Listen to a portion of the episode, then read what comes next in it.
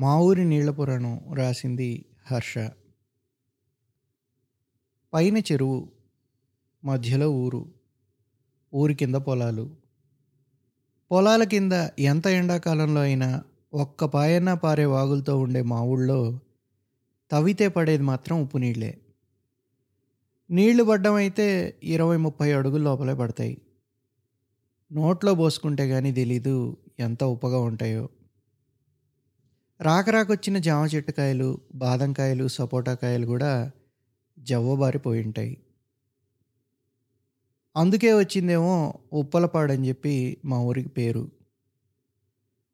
మా ఊళ్ళో మూడు రకాల బావులు.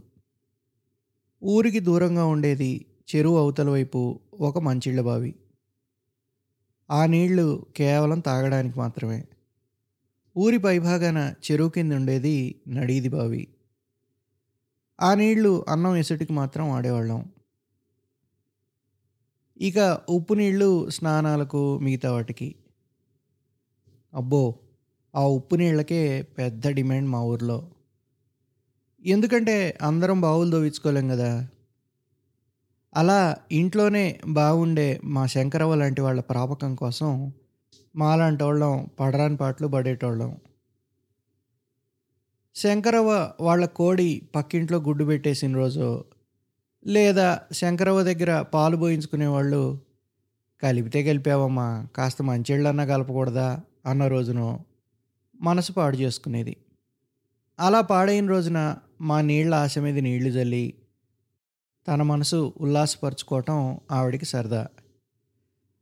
అలాంటి శుభదినాల్లో మా అమ్మ పిల్లకాయలని అందరినీ తీసుకొని చలో పంట కాలువ అని చెప్పి పొలాల్లోకి పట్టుకెళ్ళి మా ఒళ్ళు దమేసేది.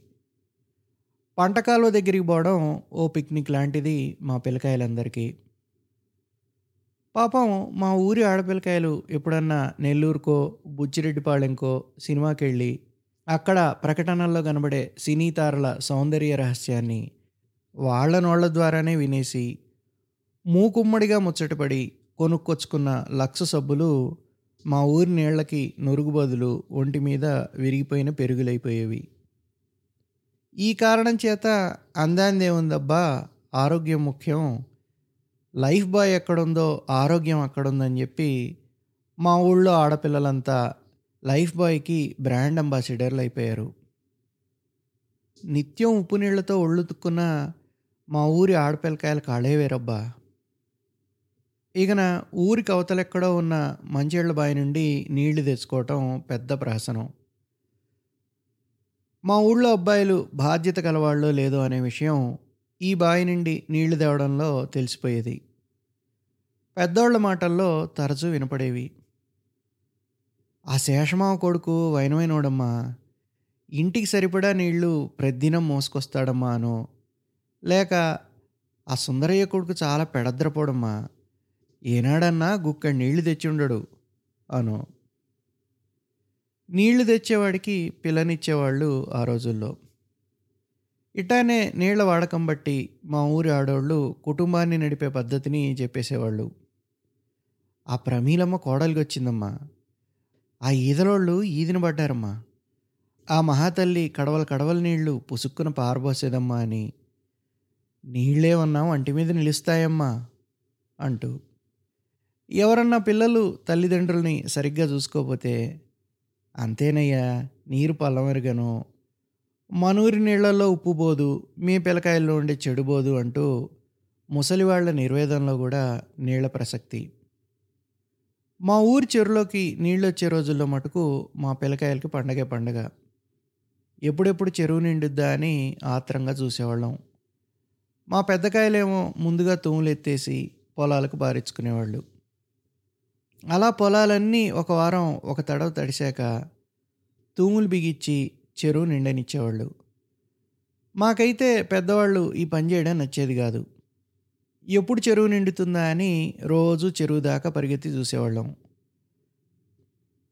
అలా నిండిన చెరువు ఎండడం మళ్ళీ నిండడం మళ్ళీ ఎండడం అనేది నీళ్ళు నేర్పిన పాఠం నాలాంటోడికి నేను ఎప్పుడైనా మంచిళ్ళ బావి దగ్గరికి వెళ్ళినప్పుడు మా ఊరోళ్ళే కొంతమంది వచ్చి ఎవరన్నా జాలి దలిచి వాళ్ళ బిందెల్లో కొన్ని నీళ్ళు పోస్తారా? అని ఎదురు చూస్తూ ఓ పక్కన నిలబడ్డం చూసేవాడిని. వాళ్ళని మటుకు నీళ్ళు తోడుకొని ఇచ్చేవాళ్ళు కాదు ఈ బావిలోంచి. ఇదేంది మందల? అని మా వాళ్ళని అడిగితే అదంతే నీకు తెలదలే అబ్బాయా? అనేవాళ్ళు మా ఇంట్లో పెద్దోళ్ళు. నేనే ఇంకొంచెం పెద్దయ్యాక నాకు అర్థమైంది. దేవుడిచ్చి నీళ్ళు తాగాలన్న మనుషుల్లో ఉండే ముందు వెనకల్ని బట్టేనని చెప్పి. ఒక పదేళ్ళ క్రితం అనుకుంటా మా ఊరికి కొళాయిలు వచ్చాయి. ఊరంతా తాగేది ఇప్పుడు ఒకే నీళ్ళు మంచినీళ్ళు మా జామ చెట్టు కాయలు కూడా తీయబడ్డాయి. ఊరి పేరు మటుకు ఉప్పలపాడే. కొన్ని కొన్ని మారవు. ఇంకా టైం పడుతుందేమో.